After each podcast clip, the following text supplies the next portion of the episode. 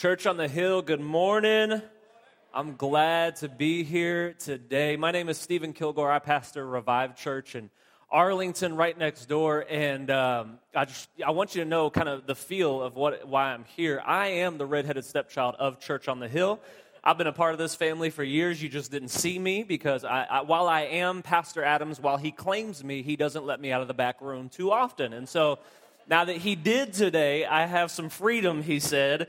And uh, I want to preach this morning on a message that I've titled Blame It on Jesus. If you have your Bibles, you can go to John chapter 5. And while you're turning there, I just want to give honor to your pastor and his wife. And Miss Jamie, if you're watching, God bless you. We love you. I'm so glad that you're watching online. And she, she uh, uh, put some Instagram stuff up, said she was watching. And man, oh man, I'll tell you what, if you're a first time guest or you're a returning guest here and you're looking for a church home, you are directly in the place where you need to be this church is one of the best churches in DFW. You have the best pastors. These people are authentic. I'm not just saying that because they gave me a platform. I, I, tell that to people. When they tell me I'm looking for a church, if they say our church is not the church for them, we say drive over to Cedar Hill and check out Church on the Hill because I'm telling you, who your pastors are, who your leadership is from the platform is who they are behind the scenes. That's exactly who they are. They are authentic, they are genuine, they're caring. He does not put on a front, man. I'll tell you what, they love you. And so I just want to tell you, you're home, just make the decision, go to the grow track, get in a small group, serve, whatever you got to do, but make this your home. It is the best. Oh, and start tithing too. Tithe, that's good. Uh, as a pastor, you got to throw that in. It's just one of our things. Uh, but I just want to thank Pastor Adam and Jamie, especially. Um, when we first started our church, I had three years. We planted our church, no covering, no money, no nothing. We just had a dream. God said, go start a church, do church differently. And so we did that. And I didn't have a pastor for three full years. I had nobody I could go to and say, hey, will you pray with me? I need some wisdom, I need some help. And Pastor Adam found me like a redheaded stepchild on the side of a road and uh, he took me in and he's just been blessing me ever since. And so i really i honor and respect him. And so to be able to be on this platform i don't take this lightly. It is an honor to be a part of this family. This church on the hill family and it's an honor to preach here today. So thank you so much. And i can't i can't get into this message without talking about how awesome my wife is too. I want to introduce you to my family. They got a picture they're going to put up. That is my one year old daughter. Man she's beautiful. She's amazing. My wife is so hot. She's a, uh, just i mean God. You ever, uh, some guys feel like this where you're like, I don't know why they married me. I feel like that sometimes. She could have done so much better, but she chose me. I confused the heck out of her. One day she was just up a, on a stage and she's like, I do? And uh, the rest is history. And so we're really glad. But no, my daughter is beautiful. I got to apologize to the parents, though. I found out my daughter is doing her thing in the nursery. Apparently, she is raising up a baby army. Uh, she is a natural born leader. Apparently, she's telling kids where to go and where things go. She's already running things. So I apologize ahead of time. It's, it's a redhead thing. If you don't have a redhead, you don't know what it's like. But uh, anyway, hey, let me get into this message this morning. Um, I want to preach this, this message I've titled Blame It on Jesus. Uh, and uh, Cohen just reminded me of a story that I told to the Ezekiel Project summer camp. I, I, thought I would share this story. Man, one of my favorite moments as a teenager, and uh, who's here from EP? Yeah, EP in the house? Okay, y'all listen real close. Okay, I'm about to tell this story. This is going to save your life right here. Just save your life, okay? So when I was 16, my parents made the stupid mistake of buying me a Ford Mustang. Okay? Now, here's the reason why, though. Because I was that geeky, white, red haired, braces, big red frame glasses kid who couldn't get a date. So you're either going to be ugly with a nice car or you can be sexy with a, a beater car. You know what I'm saying? So my parents were like, we're going to help you out so you get a date. So they bought me this Ford Mustang. And uh, I'm driving this Ford Mustang everywhere. And I remember this one night, we were uh, driving around after church. We were trying to find a basketball court because I like to hang out with my black friends and play basketball. It made me feel like I was part of the crew. I couldn't play basketball at all, but I just hang out with them. They were really good. I was not at all, but I just felt good about watching them play, you know. Uh, and so we, we were hanging out and we're, we're, we're driving around town and we're trying to find a basketball court that's free. And I mean, it's like 11:30 at night. It's dark. And one of our friends, he had a Ford Mustang as well. Now, I had a Ford Mustang V6. If you're not a car person, that's totally fine. I'm not really either. But I just explained to you V6 is just a regular engine in a Ford Mustang. But he had a Ford Mustang GT. GT's got that powerful muscle behind it. I mean, you could just drop, you floor it, it just goes. And um, uh, he, he was this kid, this little Asian kid, and I'll never forget. His name was Min Win. I love Min Win. I don't know where he is in life right now, but Min Win was the man. And he had this little, uh, uh, uh this big Ford uh, uh Mustang GT. And so we're at this stoplight, and Min Win pulls up right next to me. And he could barely see over the steering wheel, but he turns his head to me, and he's like this, and he starts revving his engine like he wants to race. Listen to me. Don't give in to the temptation. It's not worth it. So I'm there and I, have got my little V6, you know, and, and, I, and I put it in neutral and I rev my engine and my engine is like, and his engine is going, you know, and I'm ready. I'm, I'm doing it. And here's the thing though, I'm going to just help you. Don't ever do this. Okay, don't ever do this. But it really doesn't matter the type of car you have if you don't know how to drive it. You know what I'm saying? Min Win did not know how to drive his Ford Mustang GT. I knew how to drive my V6. And so when the light turned green, I pushed my pedal and he had a manual. He didn't know how to shift gear, so he's trying to come out of first gear into second gear. He got stuck. I had an automatic. I turned overdrive off and just went at it. And so I am beating Min Win. Min Win's in his GT. He's way back there. Loser. And I'm all the way, I'm two miles down. Here's the thing though the basketball court we were coming to was very close. It was just the next stoplight. I'm going about 110 miles in a residential area. Killing Min Win, though. Min Win is left in my dust.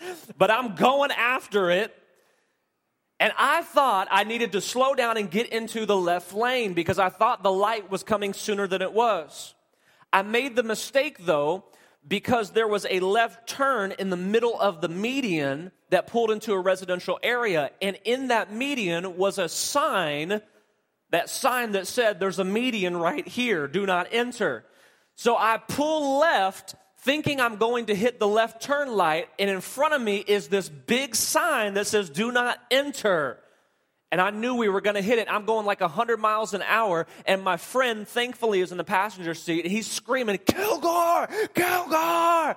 And I veered that car over as fast as I could, hit the curb. By the grace of God, we did not flip over. That is the only thing that kept us from flipping over. Hit the curb, broke my rim, broke the tire, the alignment was messed up. And so, don't ever do this. Don't ever do this. We went and played basketball anyway. I don't know what we were thinking. Here's where the story gets real raw and real bad, though. The next morning, I go home. Whew. My mom was crazy, and I knew it was coming. She woke me up from the garage.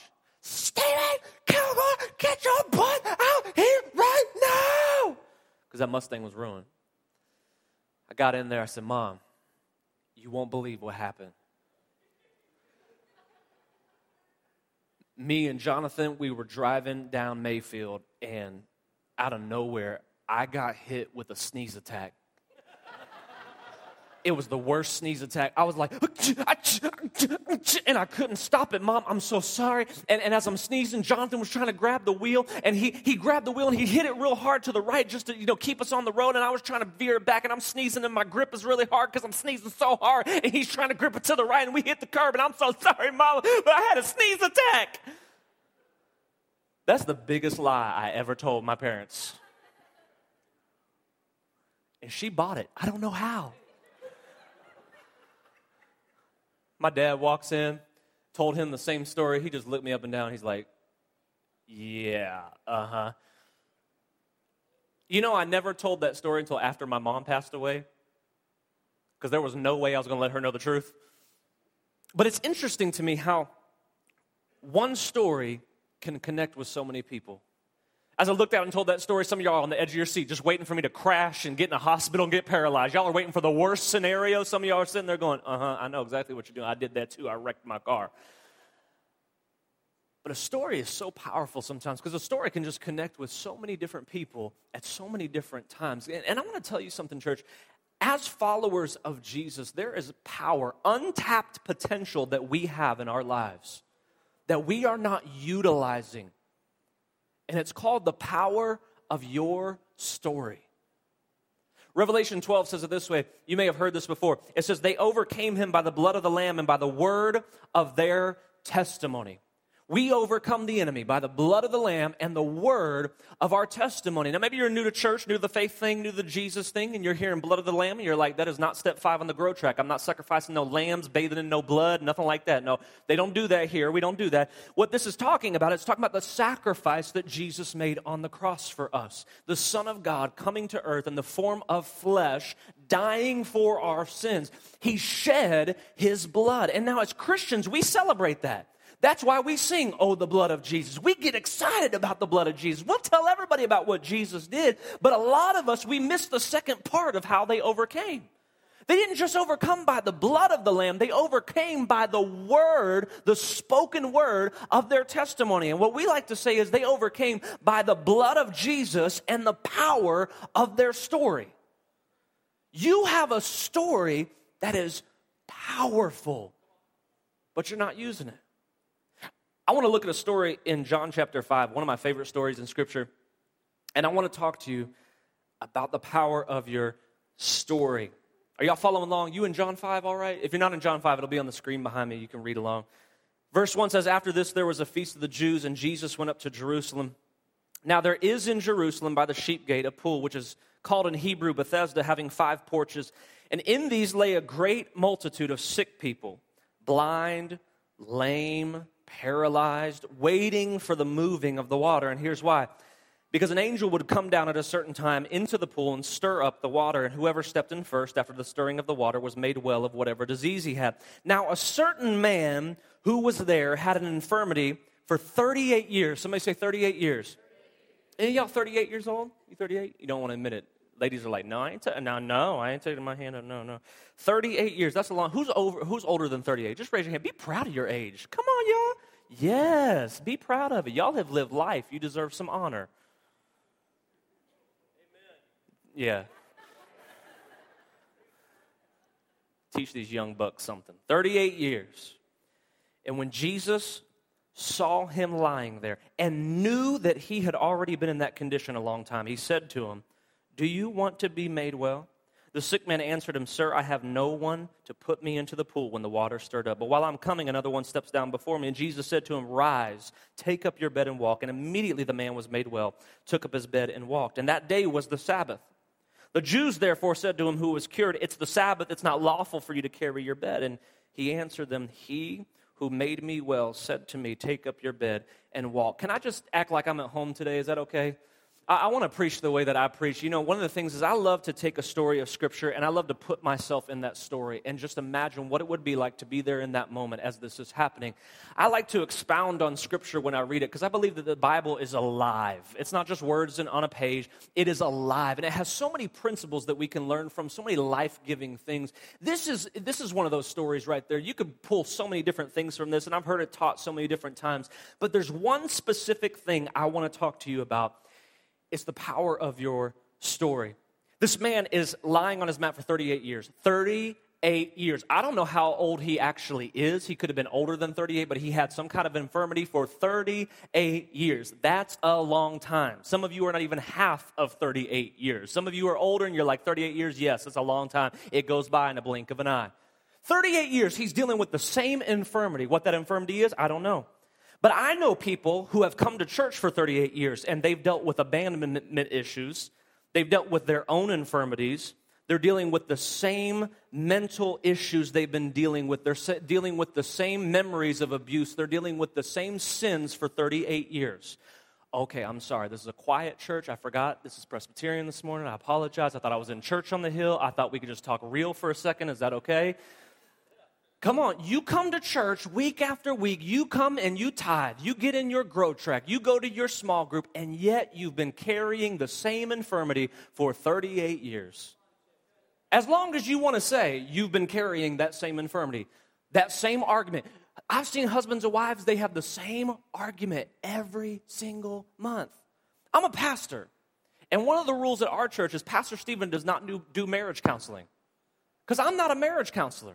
My marriage counseling is simple stop nagging your husband, start loving your wife. That should solve all the problems. Some of the married couples just looked at each other like, oh my God, that touched me. Yes, that was good. That's the best advice I've ever. Oh, thank you. I think we just got delivered. Praise the Lord. Oh, thank you. I've, I've been there. I don't do marriage counseling at our church. We outsource that stuff because I can't stand it. Because what happens is couples come to me with the same issues every six months. It's a cycle. We give them the solution. We give them the scripture. We pray over them. We're asking the anointing of God to fall. They're weeping in the office. They come back three weeks later. Pastor Steve, he did the same thing. He said he wasn't going to do it anymore. Same infirmity. Same infirmity. Same argument, same mindset, same past, same everything. You go through it over and over. This is this man. For 38 years, he had an infirmity. 38 years, he's laying by the pool of Bethesda. And the belief was by the Hebrews that an angel would come by. God would grace them in this moment, in this, this season, and, and he would send an angel to stir the waters. And when the waters begin to stir, the first person, whether you were blind, whether you were lame, whether you were paralyzed, whatever you were dealing with, if you were sick in any way, if you could just get to the water first, you would be healed. And God gives this amazing miracle. And this dude is 38 years in dealing with the same mess. I don't know about you, but if I'm 38 years in to an infirmed state and I'm lying on a mat, I may not be able to get into the pool the quickest, but after 38 years, day after day, guess what? I'm gonna slowly be inching my way to the edge. Little by little, I'm gonna be creeping on the edge. You're gonna find me like this. I'm gonna be like, come on, come on, stir it up, stir it up, stir it up, stir it up. As soon as it starts, I'm plopping in real fast. Because I got 38 years to find my healing. I'm gonna find a way to the edge of that pool and get in that pool. 38 years he's dealing with the same infirmity. Then Jesus shows up. You know what's interesting about this story? I love the fact that the Bible records very specific things. If you're not a Bible scholar, it's okay, you don't have to be, but I'll teach you how to become one very fast. Simply pay attention to the words that the Bible has written. Be very careful not to just skim through Scripture really fast, but notice what is said when the author records what he records. Because here's what it says it says that when Jesus came to the man, and he saw, he already knew that he had been in this condition. The first element of the power of your story is this Jesus already knows your story. Hey, heathen in the house, listen to me. Jesus knows you're a heathen. He knows your sin. He knew before you sinned, he knew while you were sinning, He knew after you sinned. He knew before you were forgiven, He knew while you are forgiven, and He knew after you were forgiven. Jesus already knows your story. You don't have to be ashamed and try to hide your story. He already knows. You don't have to be afraid to go to God and tell Him what you're dealing with. You don't have to be ashamed and say, Well, God, I sinned this week and I don't know if I can ask for a blessing. You have the favor of God. Jesus already knows your story. He wants you to come to Him. God loves you like a father. No father in their right mind would say, No, you can't talk to me. You sinned. He knows your story. He already knew. Look what it says. It says, it says, when Jesus saw him lying there and knew that he had already been in that condition a long time.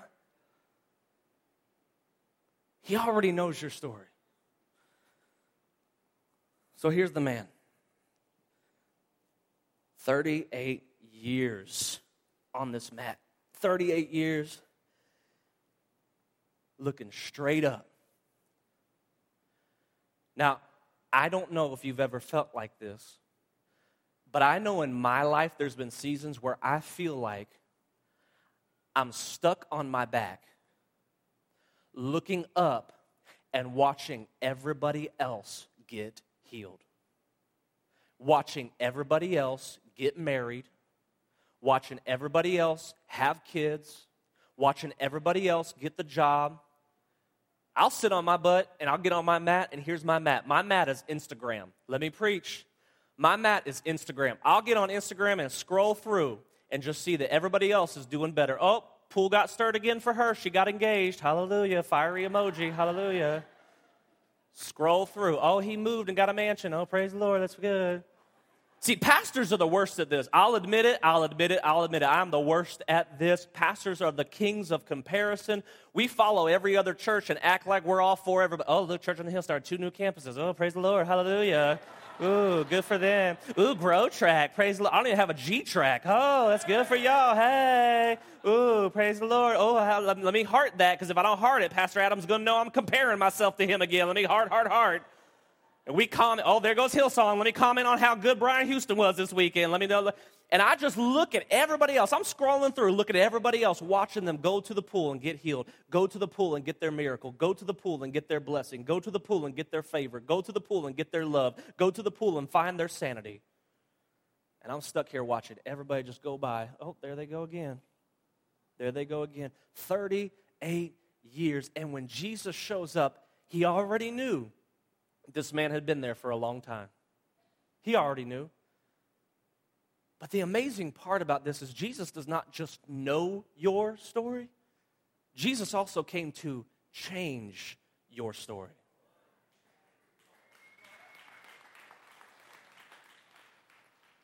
Because when he shows up, here's the question He said, Do you want to be made well?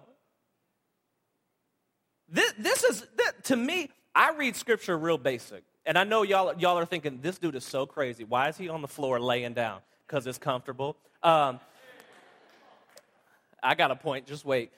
But what's crazy is Jesus asked the man, Do you want to be made well? I know this may sound sacrilegious, but when I first read that, I said, Jesus, that's a stupid question.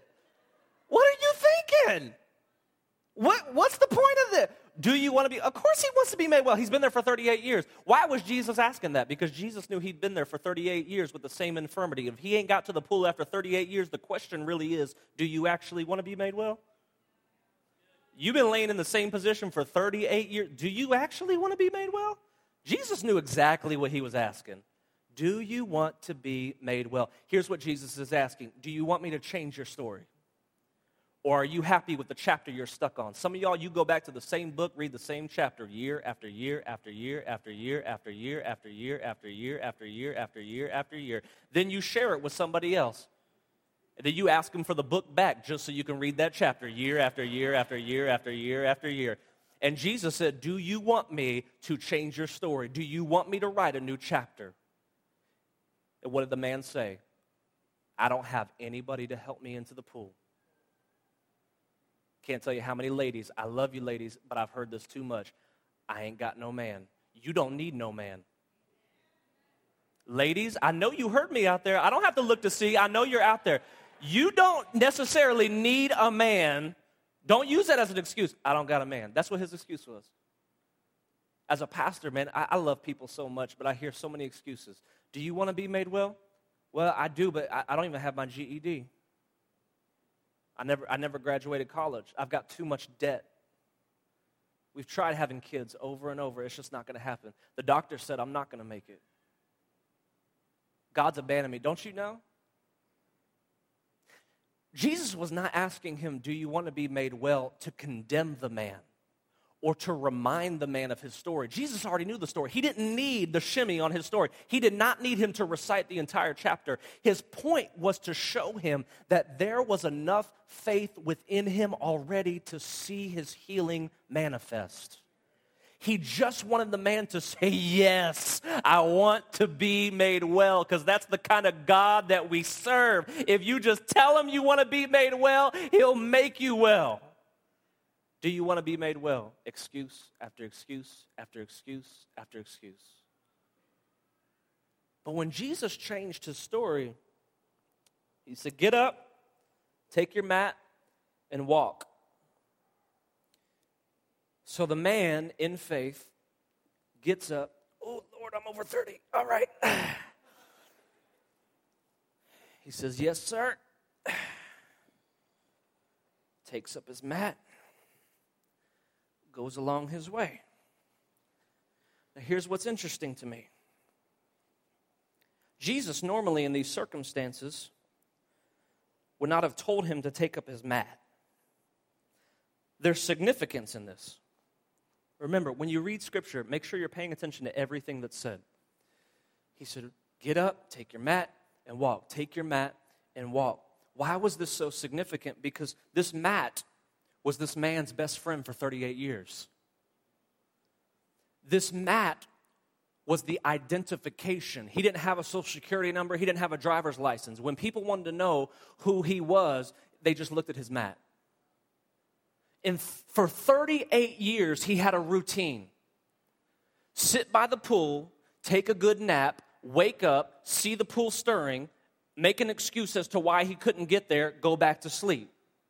Wake up a few hours later, eat a snack, go back to sleep. Next day, wake up when the pool starts stirring, get mad because Joe got in the pool before him and nobody helped him, go back to sleep. Wake up, eat a snack, go back to sleep.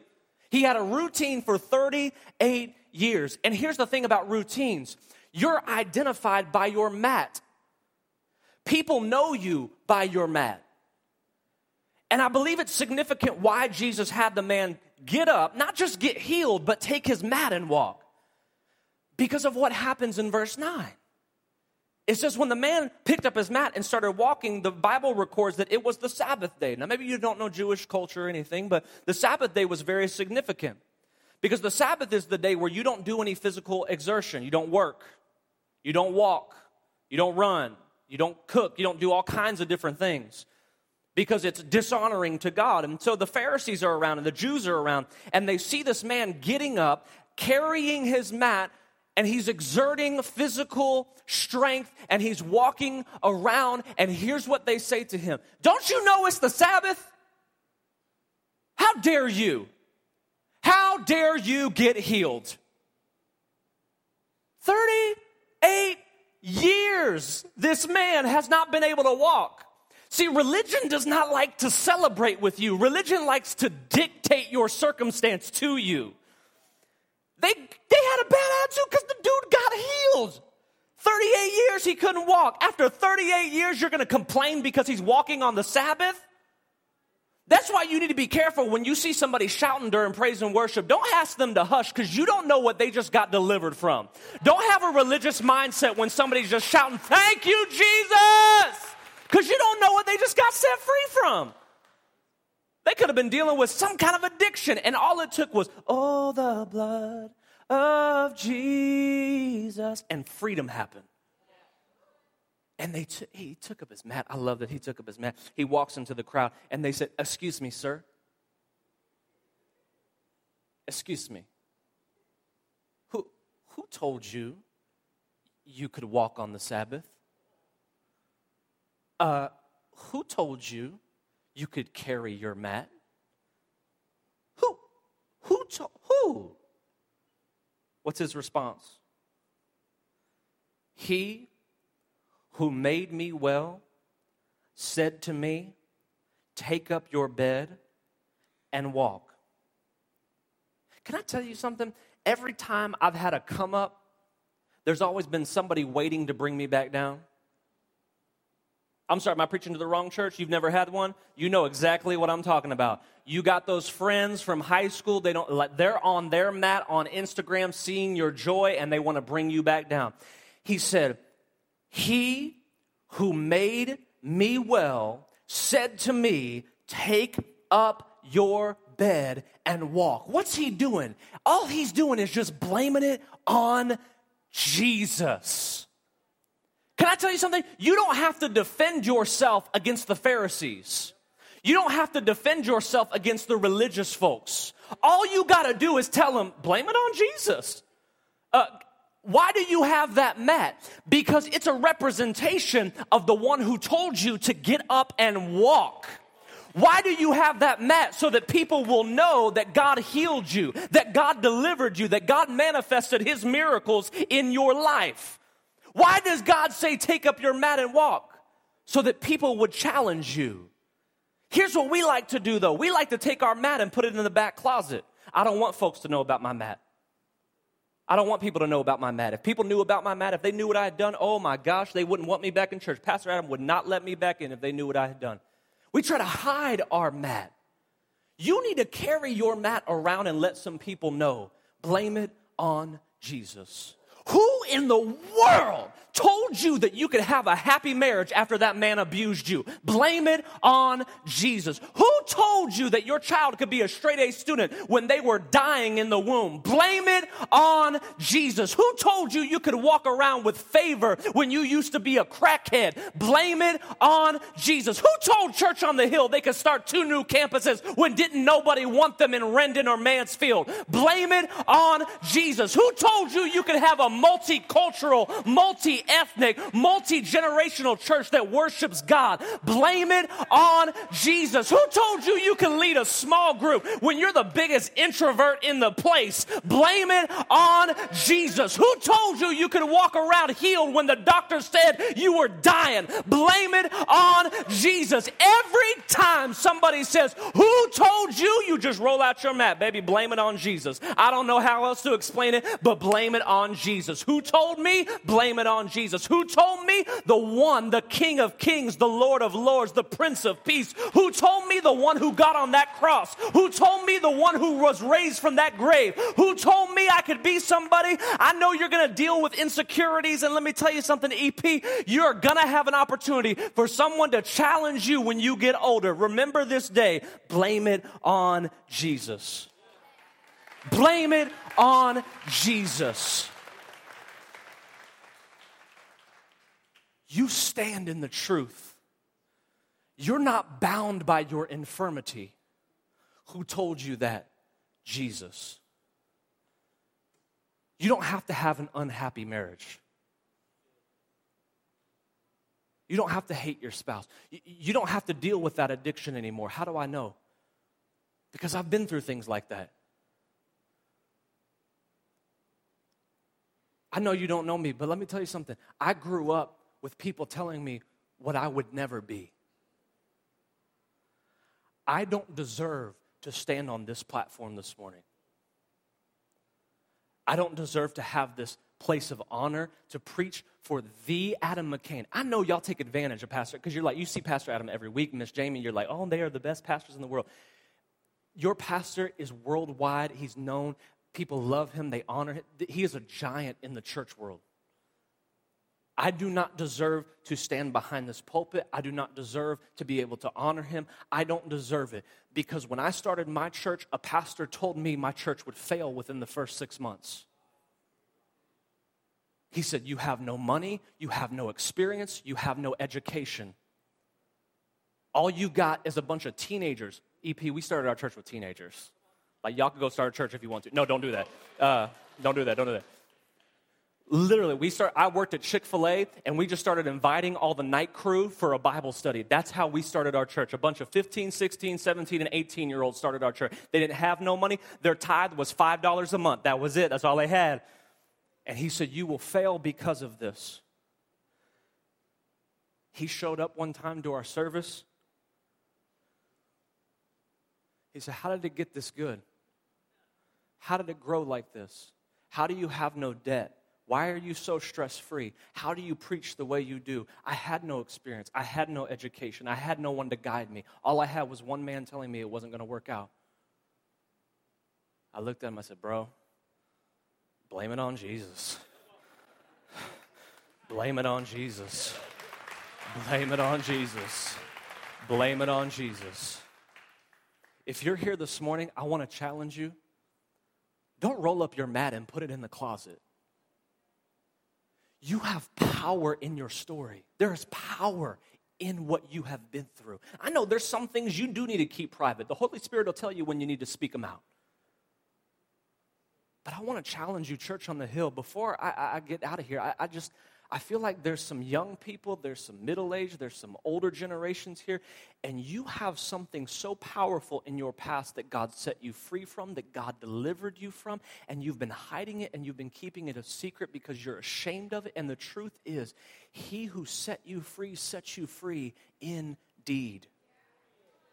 And when you're free, you are free to share.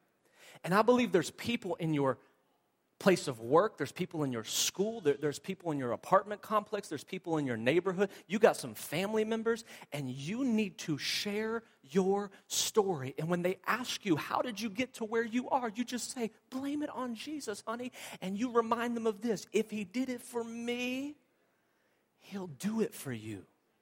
If He did it for me, He'll do it for you. Right where you are, would you just bow your heads and close your eyes? I just want to pray a blessing over you before I take my seat. God, I thank you for this church, this amazing, amazing church. I pray in Jesus' name, Lord, that right now, Holy Spirit, you are speaking to these, your people.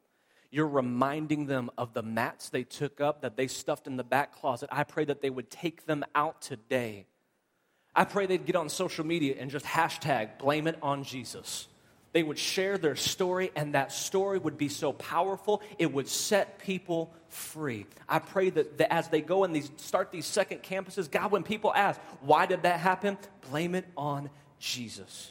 I thank you, God, that power will come out of their mouths, not just because of what you did on the cross, because you came out of that grave, but God, because you are instituting a level of boldness that they have never experienced to share their story. In the name of Jesus, I pray. Amen. Amen. Thank you, Stephan. Would you just keep your head bowed for just a moment? What a great word. And I believe that you have a story. You have a story that only certain people will connect with. Or let me say it like this that people will connect with that won't connect with me or with someone else. Your mat, if you will, as Pastor Stephan shared it today. And I just want you, as you sit there, Lord, help me, help me articulate my story, Lord, what you've done for me. Help me get that communicated to people who need me. When Jamie and I lost those three babies in the womb, and I would take their little dead bodies in a Ziploc bag and bring them up to the hospital, it was the most tragic moment for me in my life. And the Lord challenged me one weekend. I was in Ohio preaching in a large group of people. He said, I want you to share that. And I was like, I can't share that. It's too deep, it's too painful. But I obeyed, and as I shared that story, couples came flooding up to me after the service and said, we, We're going through the same thing. Would you pray for us? And can I tell you something? Everyone I prayed for, it was amazing. Weeks, months later, I began to get emails. We're healed. We, we've conceived. We went full term, you know, year and a half later. And I just couldn't believe it that my story brought healing to people who were in a similar situation. And if I could summarize what I've heard today, and that is that you have a story and it will bring life to others. And it will be attacked by the religious personalities and you just blame it on Jesus. He did it. I don't know what to tell you. God did it. When I didn't have faith, He gave me faith. When, he, when I didn't have strength, He strengthened me. Father, I pray that every man and woman in our congregation will begin to tell their story. And Lord God, that it would bring life to people that are hurting at work, Lord God, in the neighborhood, Lord God, where they their favorite restaurant, people that they engage with on social media, they just start telling their story again. And Lord, in that storyline will be such healing and transformation because the people of the day couldn't get past it. Jesus had done something supernatural again. And you got the credit that you deserve, Jesus. No man took your credit away from you. And Lord, that's what we want. That every man and woman in this church, Lord God, as they tell their story, it'll help others and glorify the King of Kings and the Lord of Lords. As you got your head bowed and your eye closed, maybe today you say, Pastor, I got to be honest. You guys keep talking about Jesus like you like you're best friends with him, and uh, and I don't have that. Well, friend, I'll be honest with you. We we we are talking about him like that. I am best friends with him. Yeah, I fail him. Yeah, I make mistakes. Yeah, I'm sinful. But his grace and his mercy is so gracious, so forgiving, so kind. And it is a wonderful relationship. Maybe you'd say, Pastor, I got to be honest, I don't have that kind of relationship. Friend, don't walk out of this place without that. Maybe say, Pastor, let me be honest. I used to have a real relationship with Jesus Christ back in the day when I was a kid, but just life happened. I kind of walked away from God. I feel distant. I feel, I feel like there's this big chasm between me and God. Friend, I got such good news for you The Bible says if you'll confess with your mouth and believe in your heart that He is the Christ, the Son of the living God, that He will forgive you and cleanse you from all unrighteousness. He'll accept you as sons and daughters. He'll, he'll bridge that gap between you and God. Bible says that Jesus is the way, the truth, and the life. No man comes to the Father except through Him. So today, if you feel distant from God, you don't feel like you're a real Christian. In fact, if you were to ask yourself this question if I died today, where would I go? Would I be welcome into God's arms or would I be with tears coming down my cheek, cast into the lake of fire? Friend, you don't need option two. Option one is yours. You're here today. God's tugging at your heart. This is your moment. I'd like to pray with you. I'm not going to call you forward. I don't want to embarrass you. This is a deep, private decision that I want you to make right there in the safety of your seat, right there with you and God. That doesn't need to be pointed out, doesn't need to be brought out, and everybody hoorah you and all that. That's not what that's not what this moment is. This is about you making a life decision to follow the living God, to make Jesus your Lord and Savior. Today, with every head bowed and every eye closed, you say, Pastor, that's me. It's time. I'm ready. I don't want to live like I've been living anymore. I need God to tr- transform my life. I'm tired of being that guy on the mat staring up at the ceiling, complaining about what, why my life doesn't work. Jesus is standing right in front of you right now, and He's asking you, Do you want to be healed? Do you want me in your life? Will you let me be your Lord and Savior?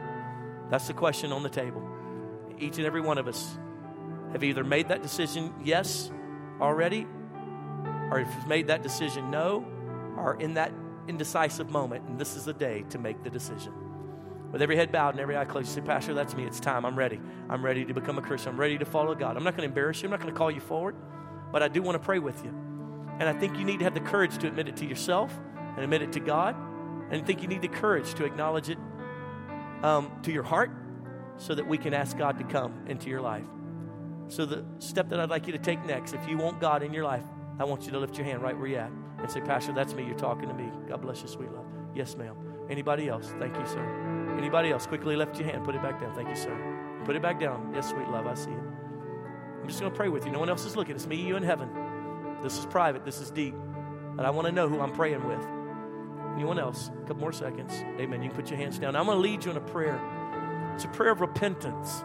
There's nothing magical about the words. What's supernatural is God's been pulling on you. God's been moving and maneuvering your life to get you here to this moment. He's worked all this out for you. Don't you see how He's been guiding you in this? The friends that brought you here, the people that you're engaged with, the, the folks that the folks that uh, that have been talking to you about how much they love God. All this has been God's plan to get you to this moment of decision. And now you're embracing Him. Now we're going to seal it with a prayer, a prayer of commitment, a prayer of relationship. In fact, I'm going to get everyone in the audience to pray this out loud. Those of you that lifted your hand, I want you to mean it with all of your heart. Let this be sincere. Let this be real. Say it like this say, Jesus, you can do better than that. Jesus, today I admit I need you. I admit I've sinned and been a sinner. But today I ask for your forgiveness. I repent of my sins. And I ask you, Jesus, to be the Lord of my life. Fill me with your Holy Spirit. Write my name in your book of life. I promise to serve you all the days of my life. In Jesus' name. Keep your head bowed for just a moment. Father, I pray right now for every man and woman who said that prayer with all sincerity. Lord, that was supernatural. They just come into a relationship with you. Lord, I pray they would sense and feel the peace, the peace that comes from it's good, it's over, it's done. I got you in the palm of my hand. Let them feel and sense that peace. Lord, I pray right now that the joy of their salvation begin to bubble up, Lord God, that they would realize, you know what, no matter what happens, no matter what happens, when I die, I'm going to be with him forever. No matter what comes of this life, I'm his son, I'm his daughter. From this point forward, I'm in the arms of God. God, I pray they would have that understanding, that revelation right now. And Lord, when the lies come and the thoughts, you know, and the temptations pull, and they think, oh, that's it, I'm not a Christian, God doesn't love me, He's mad at me, that they would have that revelation of understanding I am His son, I am His daughter, and nothing can separate me from the love of Christ. And Father, I pray they get back up, dust themselves off, and keep running after you all their days. Lord, we call this as so in Jesus' name. And all God's people said, Amen and amen.